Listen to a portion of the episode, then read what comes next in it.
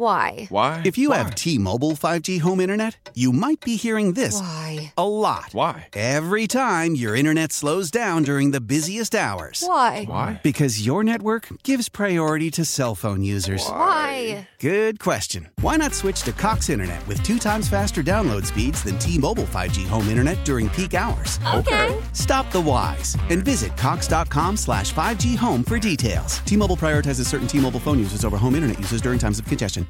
Dish is going to the show, and I'm just a regular gay. So I think it was in a second Dirty Harry movie, Magnum Force, when Clint Eastwood, his hair, he squinted into the camera and said, A man's gotta know his limitations. Well, Clint's latest directorial effort, The 1517 of Paris, he knew the limitations of the way he made this movie by not using real actors, but he went ahead with it anyway for the story of three American lifelong pals from Sacramento who you may remember stopped a terrorist attack on a train going to Paris. They saved the lives of 300 passengers. They jumped the guy, they beat the snot out of him. A heroic story of incredible courage and bravery. But as a movie, the heroic act, it takes about two minutes at the end of the film.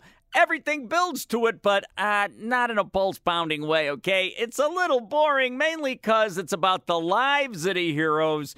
And like I said, Clint didn't use real actors. It's the actual guys themselves. Not since Audie Murphy, the World War II hero who played himself winning a Congressional Medal of Honor, has something like this happened. At least not that I remember. I guess Clint was going for authenticity and to show that, you know, an act of heroism doesn't necessarily come with a lot of drama. It's just people doing what they do, acting on the spur of the moment. But for a full length major motion picture, well, the guys do the best they can do, and I guess they exceed their acting limitations, and they do a great job of what they did on a train, and Clint films it in an exciting way, but it's got to be weird for these guys anyway, right? To relive this event in multiple takes with a director telling them how to do what they already did.